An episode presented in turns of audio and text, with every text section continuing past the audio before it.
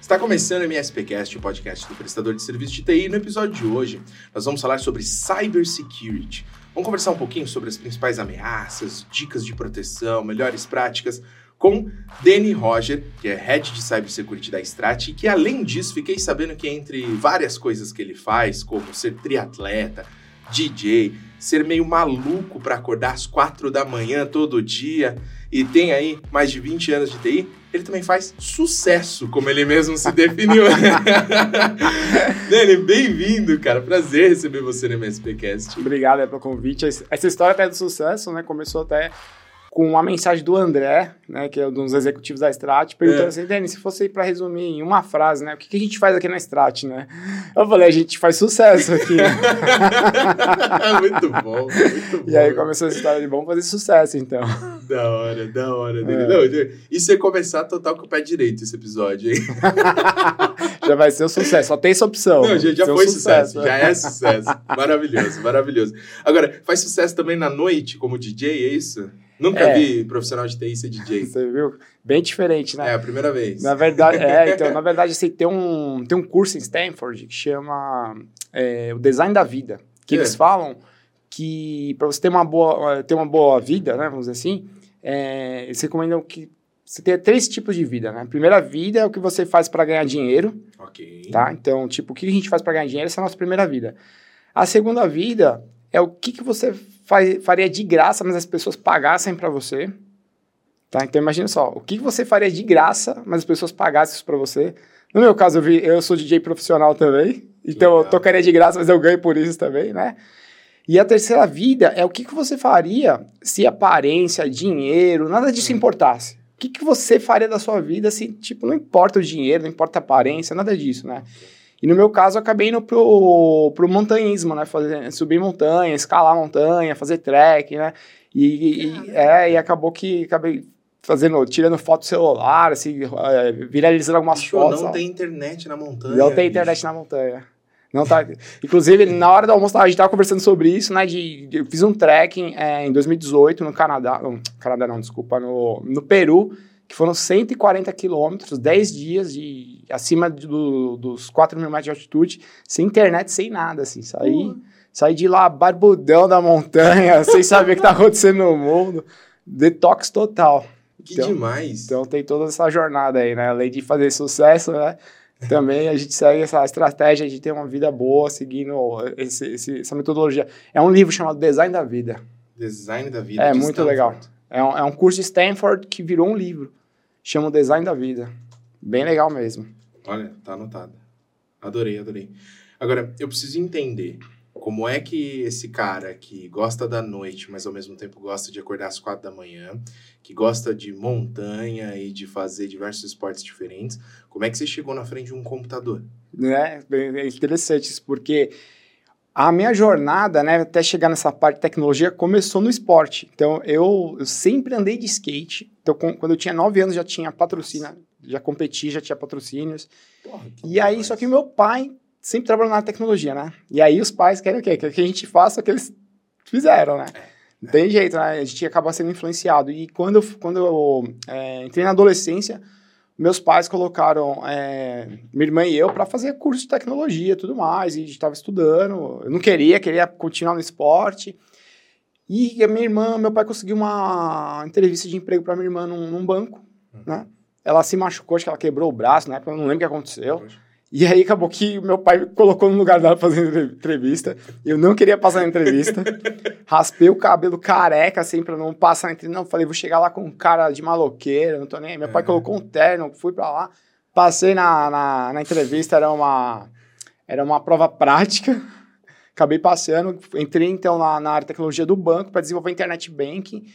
Eu acho que foi em 1996, por aí, tá? E aí, cara, era destino mesmo, você não queria, não era pra você. Não queria mesmo, não curtia.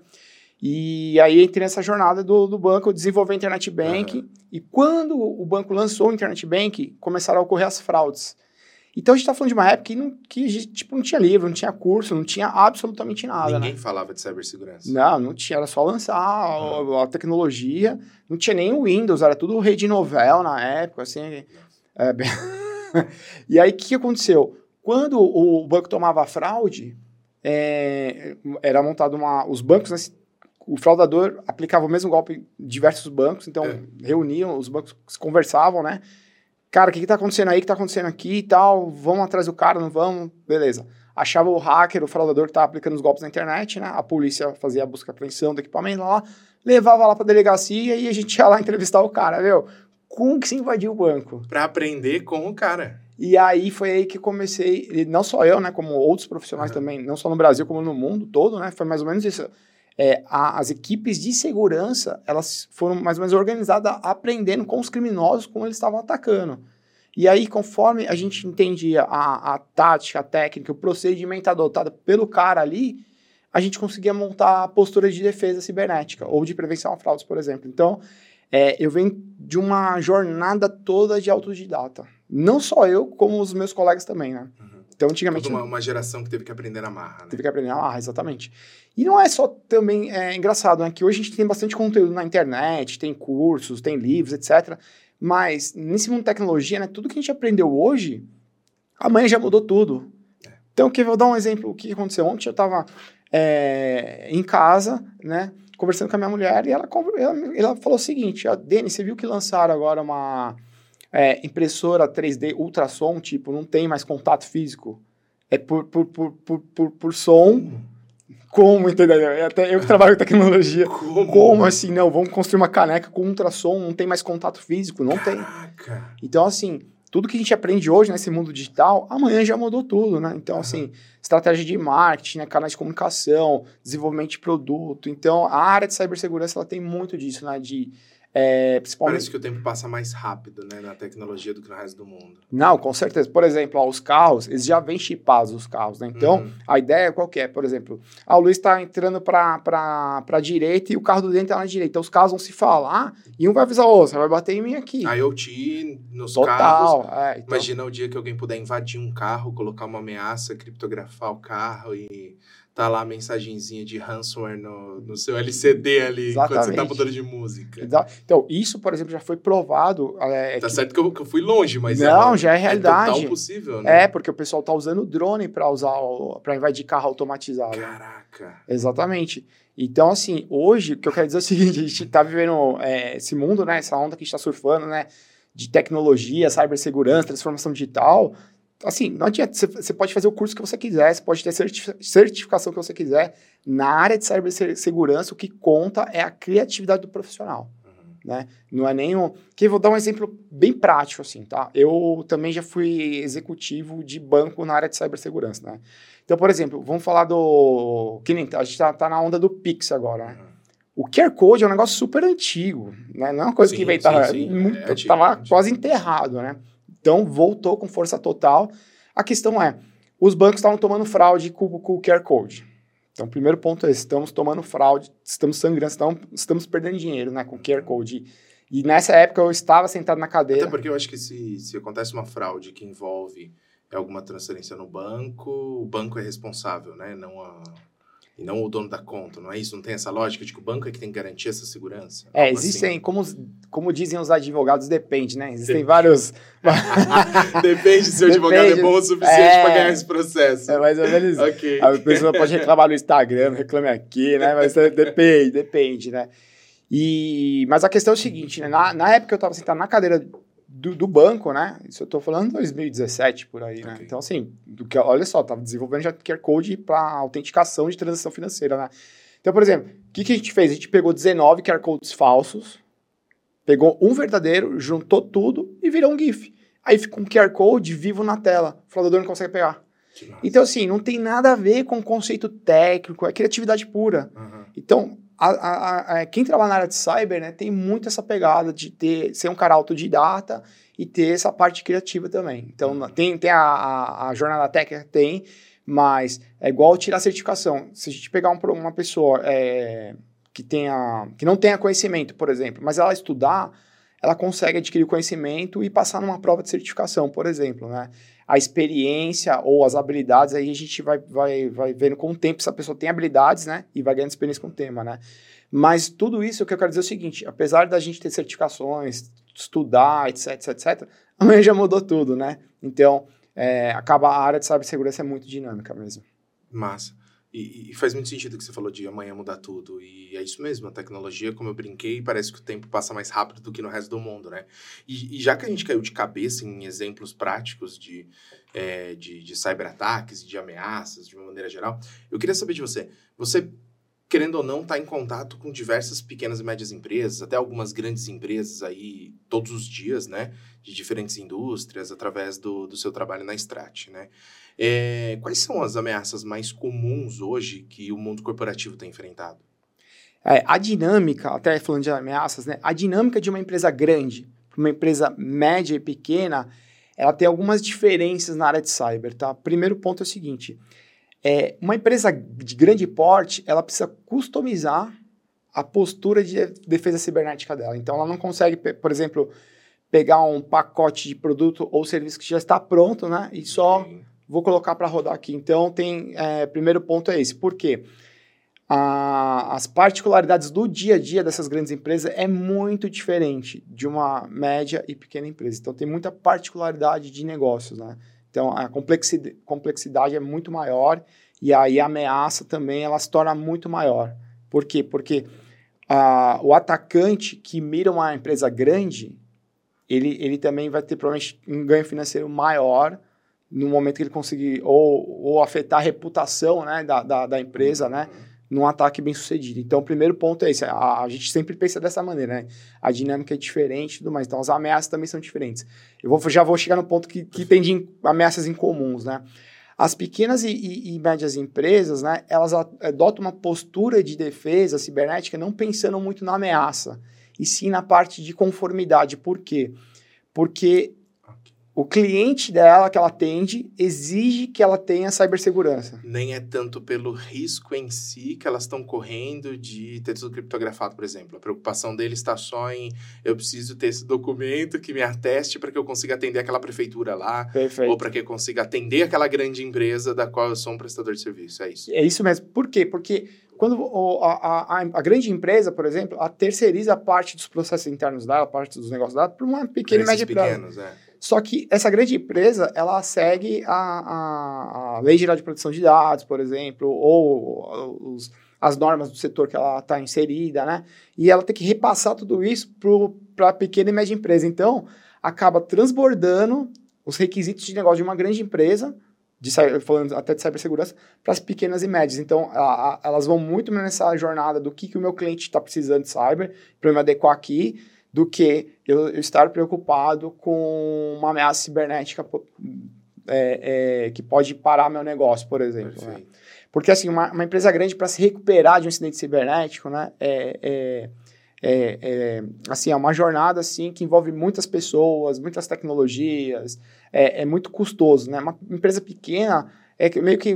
putz, parou de funcionar aqui, eu vou pegar o computador dos três computadores dos colegas lá e vamos tentar restaurar aqui, vamos voltar a operar, tudo mais, né?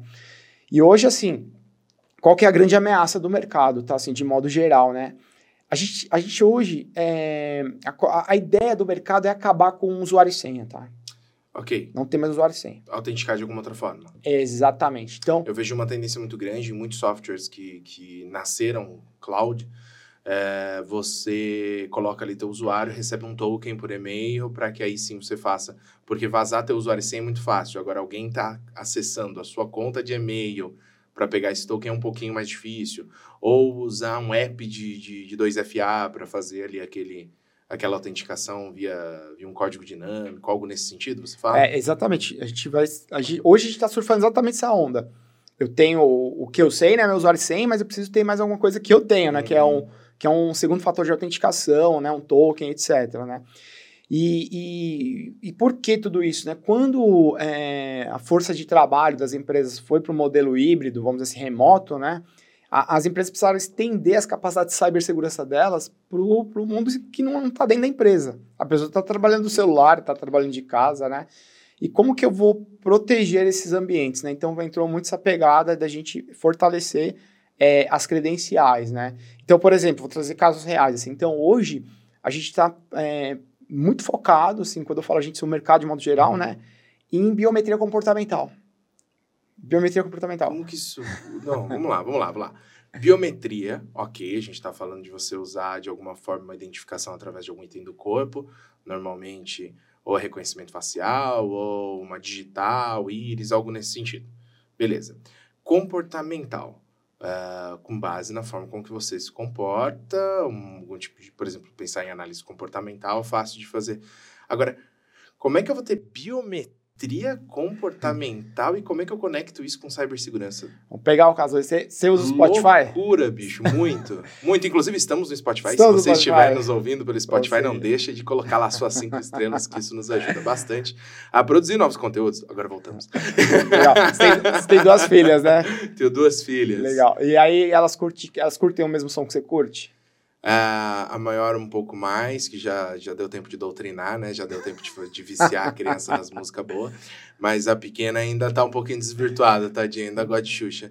Então, imagina agora só a mais nova pegando e usando seu Spotify. O que vai acontecer com o algoritmo? Vai estragar o meu algoritmo. Vai estragar seu algoritmo, vai mudar o perfil comportamental de quem tá escutando, né? Exato. No mundo cyber é a mesma coisa, só que o mundo de cyber... ele mapeia o seu perfil comportamental, por exemplo, no caso do computador, né, ele vai verificar a velocidade, isso é real, tá? Uhum. Isso já funciona, já na prática, principalmente para acessar a internet banking. O banco ele precisa ter certeza que quem está acessando a conta é você mesmo, okay, e não outra pessoa.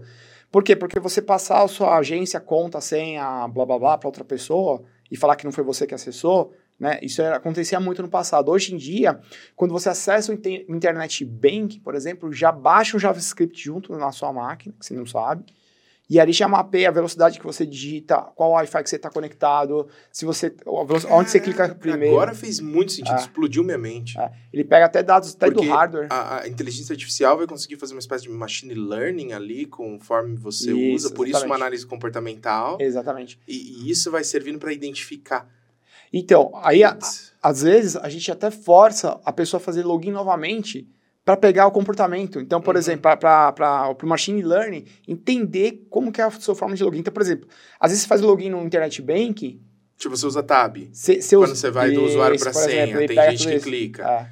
Tem gente que dá enter, tem gente que clica no botão. Onde você clica primeiro, se você vai no saldo, no extrato, no investimento... Ele mapeia tudo isso. Que loucura. Tá? E aí, olha que interessante. Quando é no mobile, quando é no dispositivo móvel, a gente consegue coletar mais dados ainda. Então, por exemplo, a gente consegue verificar se você segura com a mão direita, com a esquerda, qual rede Wi-Fi que você está, geolocalização, quais são os aplicativos que você mais usa. Então, ele consegue coletar todos, o aplicativo do banco, por exemplo, ele consegue coletar todas essas informações do seu dispositivo móvel e criar uma biometria comportamental sua. Uhum. E aí, a gente sabe se quem está usando a conta... É o Luiz, ou é a filha dele, ou é o dele que pegou o celular dele. Então, tem toda uma pegada de biometria. Então, assim, a ideia é acabar com senha e ser tudo baseado em biometria comportamental. Mas como é que fica LGPD nisso? Porque você eu tô viajando muito ou eu posso dizer que faz sentido eu dizer que, de certa forma, você está invadindo a privacidade do usuário? Não, porque você autoriza isso na história dos contratinho de software. Você não lê, cara. As pessoas não leem o contrato e outra. E para o banco é muito risco. Tô falando do banco, tá? Mas assim, de maneira geral... É que eu acho que é um excelente exemplo, né? Sim. O banco é um excelente exemplo. Sim, porque assim, é uma coisa que serve tanto pro... É até interessante, assim, ó, falar de banco, por quê? Porque assim, no passado, não tão distante, né? Das 20 gangues de hackers mais ativas do mundo, 19 estavam no Brasil. Caraca! Isso eu não sabia. Então, o que acontece? Hoje, a segurança que a gente usa no Brasil é considerada a mais forte do mundo. Porque a gente apanhou pra caramba. Nossa, faz sentido. Então, assim, a forma que a gente usa a internet no Brasil não é da mesma maneira que você lida com o tema dos outros países, tá? Uhum. Então, por exemplo, quando você vai para outro país, você vai entrar numa agência bancária, não tem porta giratória, detector de metais, não tem nada disso, meu.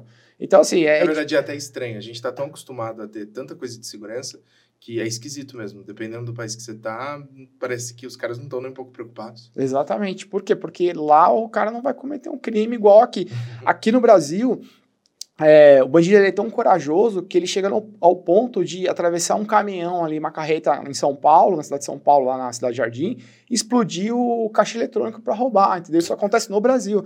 Então, para a gente se proteger desse tipo de... Assim, levando agora, né, do mundo real pro virtual, que acontece a mesma coisa... O nível de segurança no Brasil virtual é muito mais forte que outros países. E aí, acabou abrindo espaço para brasileiros, né? levar esse conhecimento, né, para outros países. Então, hoje o Brasil é referência mundial em cibersegurança. Muito legal. Mas, Denny, peraí, deixa eu entender uma coisa. A gente está falando aqui de métodos sofisticados e alguns só um pouco criativos para garantir essa proteção. A gente está falando de coisas que acontecem em um ambiente bancário, por exemplo. A gente está falando de cybercriminosos que muitas vezes eles agem na base da força, como o exemplo que você acabou de dar. Mas vamos tentar levar isso lá para o mundo da pequena empresa. O cara, você já falou que não está preocupado, pelo menos não com a segurança. Está preocupado mais com o documento para ele poder atender a grande. Mas esse cara, ele está exposto, não está? Talvez não pelo cara que vai parar um caminhão e explodir a fachada dele ali, mas ele está exposto o tempo todo. Concorda comigo? Sim, inclusive, assim, independente do porte da empresa, né, assim, a mesma técnica de proteção hoje que está disponível para as grandes empresas é a mesma para pequenas empresas. Então, por exemplo, a gente saiu do modelo tradicional de segurança, que é mais básico, né, do antivírus, e foi para um modelo de segurança, de proteção, né, do servidor, do computador ou do celular, que a gente chama de EDR, né? Que é uma solução... Okay, Endpoint Detection and Response. Isso, exatamente. E qual que é a diferença, né? Quem quiser conhecer o EDR da Enable, tem o link na descrição. Boa. Qual que é a diferença, né? Quando eu saio do modelo tradicional de defesa cibernética, né? E vou para um modelo mais avançado, que está disponível tanto para pequena, média ou grande empresa, né? A solução é a mesma, né? É que eu deixo de trabalhar baseado numa vacina, né? Ou seja, surgiu um vírus novo, eu preciso ter uma vacina para combater esse vírus, né? Para um modelo onde a tecnologia ela utiliza biometria comportamental, de novo. Então, mudou o comportamento. Que vou dar um exemplo prático, do dia a dia de um MSP, tá? Quando você, por exemplo, assim, está lá no seu web WhatsApp no seu computador, tá? Só que geralmente você está trocando mensagens, áudios com as pessoas. Sei lá, aí você foi se encontrou com o André da Strati lá num evento e tiraram 30 fotos juntos, por exemplo. E aí ele te mandou essas fotos pelo WhatsApp. Então, quando você está no computador, por exemplo, e começa a receber essas fotos, o EDR, que está protegendo sua máquina, detecta que o comportamento naquela aplicação WhatsApp mudou. Em vez de estar trocando áudio... Isso poderia ser suspeito. E aí ele detecta que pode ser uma ameaça, pode ser um ataque de ransomware, por exemplo. Então, ele, pelo comportamento... Eu estou fazendo essa analogia, né, que é real mesmo, assim... Quando a gente muda a postura de defesa para uma postura mais avançada, a solução, né, que é disponível hoje para as pequenas e médias empresas também, ela consegue fazer isso, ela consegue identificar uma mudança de comportamento no seu computador e gerar um alerta falando, olha, esse comportamento não é normal, precisa ser investigado.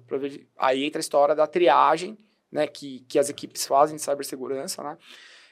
Antes de vir para ver se é um falso positivo, um falso negativo. Por exemplo, o dia a dia lá, qual que é o nosso dia a dia? Hoje eu acordei às 4 da manhã, né? Então, para quem não sabe, ele acorda às 4 da manhã para treinar, né? Então, eu pratico triatlo, muitas horas de treino, então eu preciso acordar cedo para trabalhar, né, no horário certo. Então, assim, voltando à história, então eu acordo cedo, vou lá, olho o painel lá, nosso de monitoramento, né? Então, a visão geral qual que foi? Do final de semana. Foram mais de 3 mil eventos de cibersegurança rastreados, ou seja, alertas. É real? Isso. É real da operação de vocês? É real. Isso aí foi hoje, tá? Estou hoje, 6h30 da manhã, eu disparei uma mensagem para minha equipe falando da visão geral. Final de semana, a visão geral é essa, mais de 3 mil eventos rastreados de cibersegurança. Desses 3 mil, as soluções hoje que que os nossos clientes adotaram, ela conseguiu se autodefender dessas ameaças, das 3 mil. Porém, tem pouco mais de 700 eventos que precisam passar por uma triagem para verificar se... Manual do técnico. Isso. Então, sempre tem essa camada humana também. Apesar, então, não importa mais da empresa, tá? Então, hoje, por exemplo, a Strati, ela tem empresas de pequeno, médio e grande porte. O procedimento é o mesmo para todas as empresas. A diferença... é que, em vez de a gente trabalhar, a área de cyber, ela funciona um pouquinho diferente de um NOC, tá? Por exemplo, em vez de trabalhar com o que a gente chama de fila, né? Os tickets vão sendo abertos, né?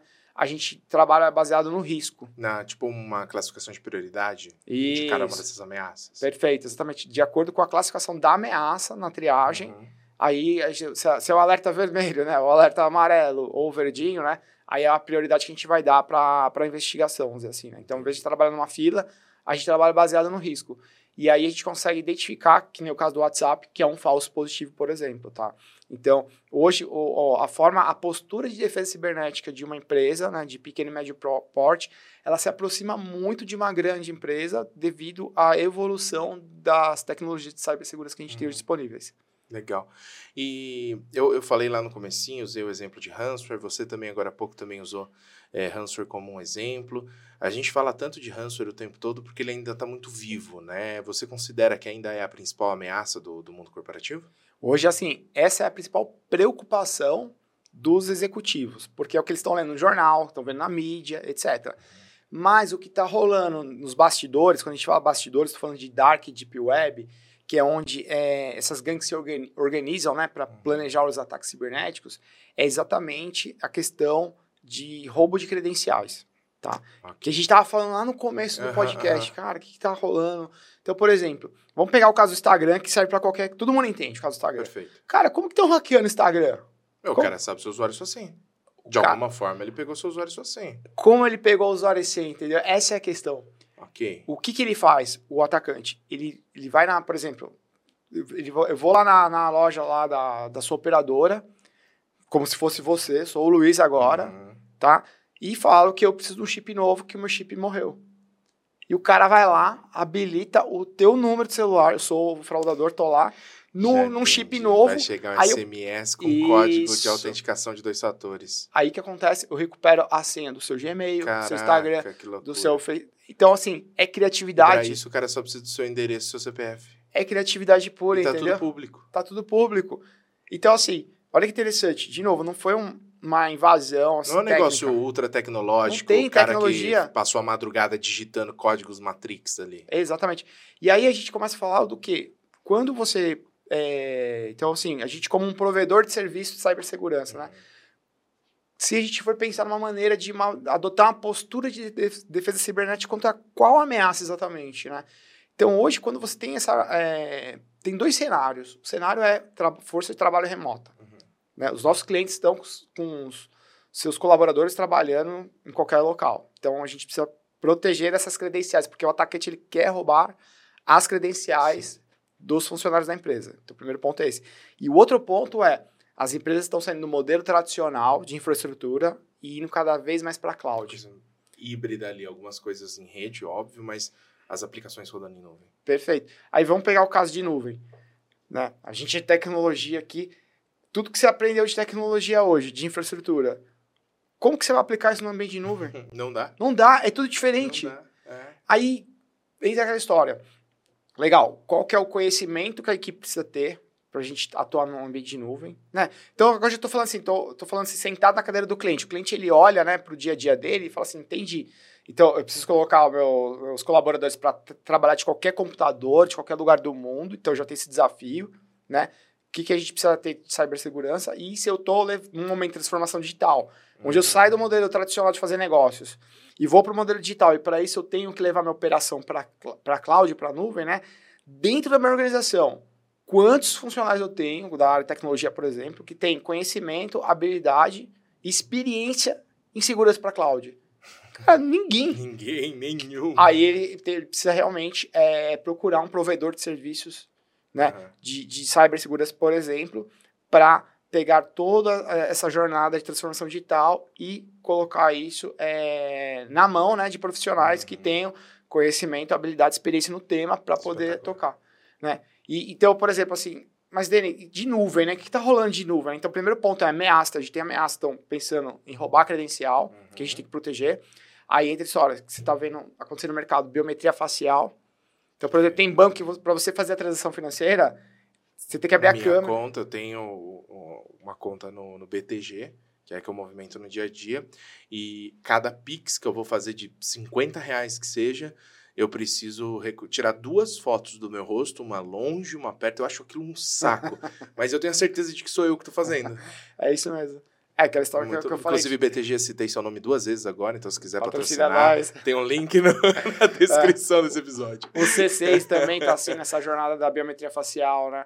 Então, assim, e por exemplo, eu testei muito já essa parte de biometria facial, né, para prevenção de fraudes, né? Então, tem que ter uma tecnologia de biometria facial que consiga funcionar até no escuro, até tipo você pegar, é igual você vai desbloquear o teu telefone, você tá acordando lá, por biometria facial. Então, a tecnologia está num ponto que ela consegue até desbloquear, ou consegue ler, né?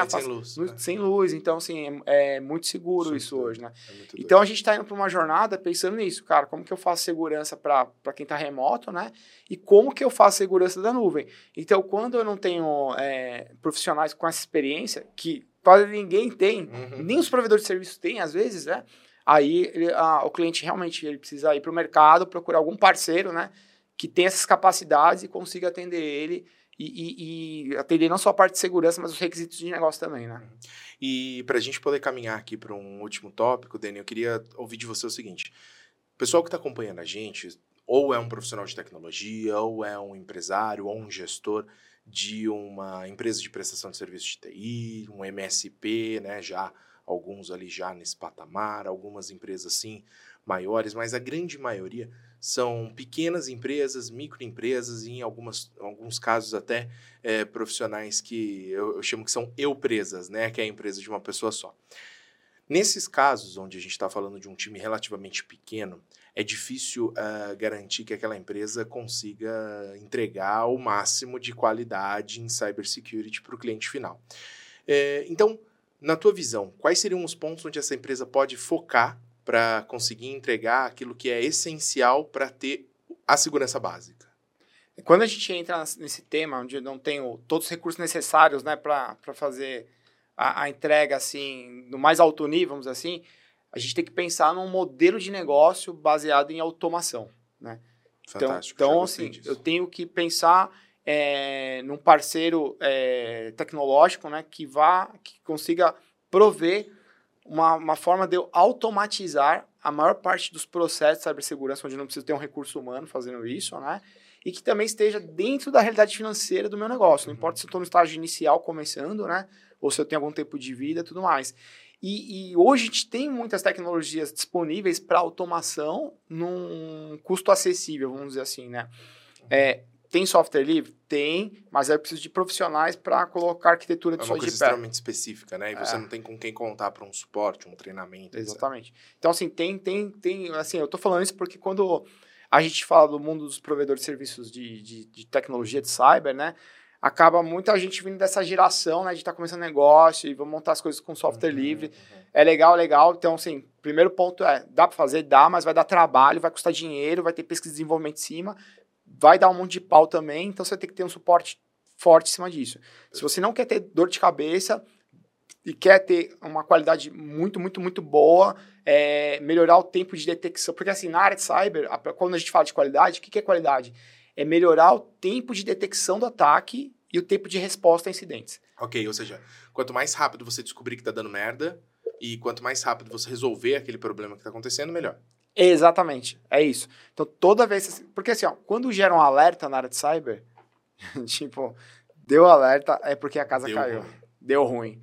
Então, o teu trabalho como provedor de serviços, né, independente do seu porte ou o porte do seu cliente, é melhorar o tempo de detecção do ataque e o tempo de resposta a ataque. E a única maneira que você tem de melhorar esse tempo é através de automação. Okay. Não tem outro jeito.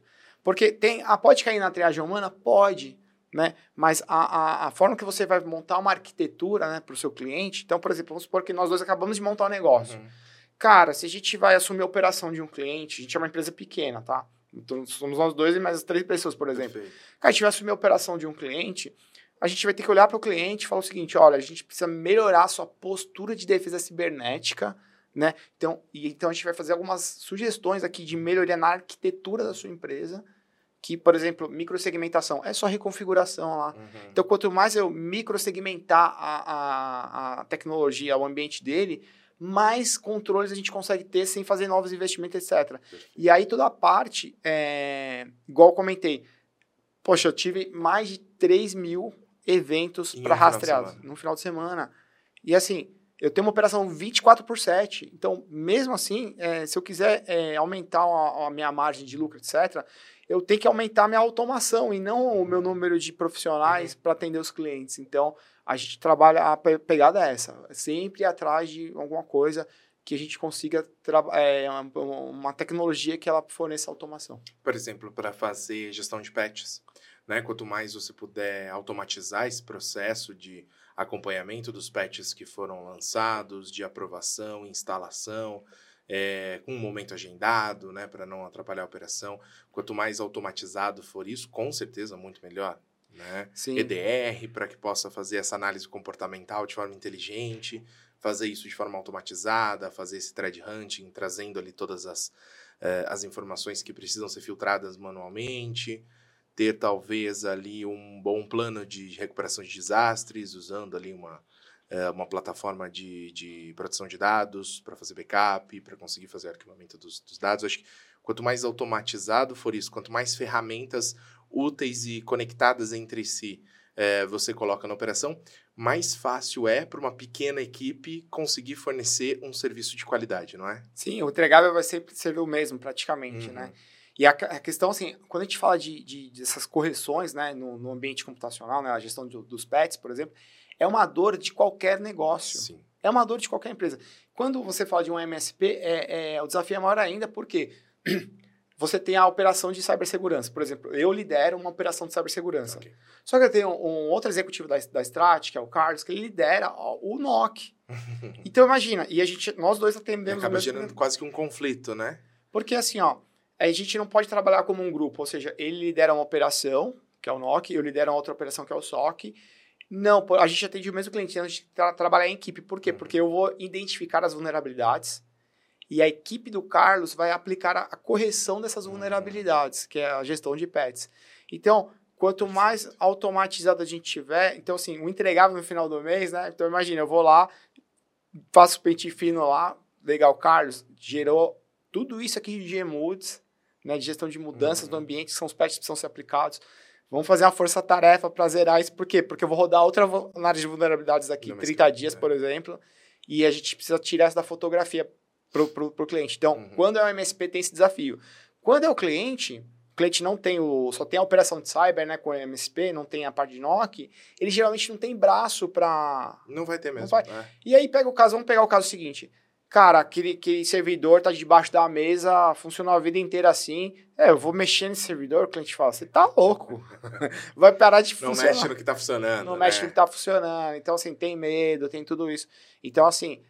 a automatização vai acabar desmistificando muita coisa. Por quê? Porque é um processo repetitivo, testado, que já está funcionando em outros lugares. E né? Validável, né? Você tem software monitorando tudo e registrando tudo. Né? Exatamente. Quer ver? Só para fazer uma analogia, né, até com a parte de qualidade de correção de vulnerabilidades, né? Quando um cliente contrata um MSP para fazer a parte de cyber, né, operação de cyber, então imagina só, um cliente nosso recebeu um ataque cibernético novo. Tá? A gente identificou o ataque, teve um trabalho de pesquisa e desenvolvimento para conter o ataque, mobilizar pessoas fora do país, etc. Lá, que essa é a realidade nossa, tá? Surgiu um negócio novo, a gente começa com a operação local, não conseguiu conter totalmente o ataque, a gente tem que estender isso para especialistas fora do país, por exemplo, que são os desenvolvedores das tecnologias de segurança para ajudar a gente a ir mais a fundo, né? Beleza. Cara, o cenário é esse para resolver o problema, beleza. Só que a forma que a gente vai resolver o problema daquele cliente, né, vai conter o ataque naquele cliente, a gente vai aplicar o mesmo cenário para todos os outros clientes. Claro, que você já descobriu uma vacina da doença e você já vai querer prevenir, né? Fazendo essa analogia, a gente acabou de passar por um momento de pandemia aí, a lógica é essa, né? Você vai querer prevenir todo mundo de pegar aquela mesma doença. Isso. Por isso que é legal quando você tem um MSP, né, com um cliente trabalhando com MSP, porque assim... A gestão do patch, a mudança da postura da defesa cibernética contra uma agressão virtual, ela se alavanca, né, de forma muito rápida. Por quê? Porque o MSP já resolveu esse problema em outra empresa. Ele só vai replicar o modelo, o procedimento, né, e o modelo de operação para todos os outros clientes. Perfeito, né? Perfeito. Muito legal, muito legal. Denny, para a gente encerrar aqui, eu queria rapidamente agradecer sua presença, Mas antes de me despedir, de dar alguns recadinhos pessoal, eu queria deixar o microfone aberto para que você deixe sua mensagem, deixe seu recado, passe seus contatos para quem quiser estender essa conversa com você. Enfim, o microfone é teu, passa teu recadinho para todo mundo que está ouvindo a gente agora. Obrigado pela oportunidade de estar aqui conversando um pouco sobre o tema de cibersegurança, né? Hoje é um tema que, globalmente falando, né? É um tema que está hot topic, né? Em todas as mesas, né? de reuniões e tudo mais. A gente está numa jornada aí de formar profissionais no mercado, né? Todas os MSPs estão nessa pegada de desenvolvimento, né? de profissionais no mercado, né? Então, a gente está realmente uma comunidade bem unida mesmo. E vamos para cima, vamos ajudar cada vez mais a melhorar, né, a segurança cibernética do nosso país, dos nossos clientes, né, e colaborar aí com o crescimento do tema, principalmente profissional aí no mercado. Espetacular, espetacular. Fiquei bem feliz de a gente ter tido esse papo, acho que foi bacana para todo mundo que está acompanhando, inclusive vou pedir para você que está acompanhando a gente, que deixe seus comentários, envie seu feedback, e envie sugestões de temas para que a gente possa abordar nos próximos episódios. Acho que valeu a pena a gente ter tido esse papo aqui e tenho certeza que a gente vai ter outros encontros ainda, muita coisa pra gente conversar, muita figurinha pra gente trocar. Obrigado, viu? Legal, obrigado, Luiz. Valeu, pessoal. E uma última pergunta importantíssima. Você vai embora de bike pra São Paulo? Olha, eu queria muito ir embora de bike, mas hoje... De bike é mais rápido do que de carro. Mas eu vou pra São José dos Campos hoje. Ah, não, de São José dos Campos dá pra ir de skate. Dá pra ir de skate. Valeu, Luiz. Beleza, valeu. Obrigado. Muito obrigado. Obrigado você também que está acompanhando a gente até agora. O MSPcast é o podcast do prestador de serviço de TI, é o podcast da AD. E aproveite para deixar suas 5 estrelas aí no Spotify ou fazer sua avaliação no Google Podcasts, Apple Podcasts, enfim. Estamos em todos os principais agregadores do mercado. E estamos também no Instagram, @MSPcast. E no YouTube, MSPcast Cortes. Então, acompanha a gente, segue a gente, manda seu feedback. E é isso. Até o próximo episódio. Tchau, tchau. Valeu.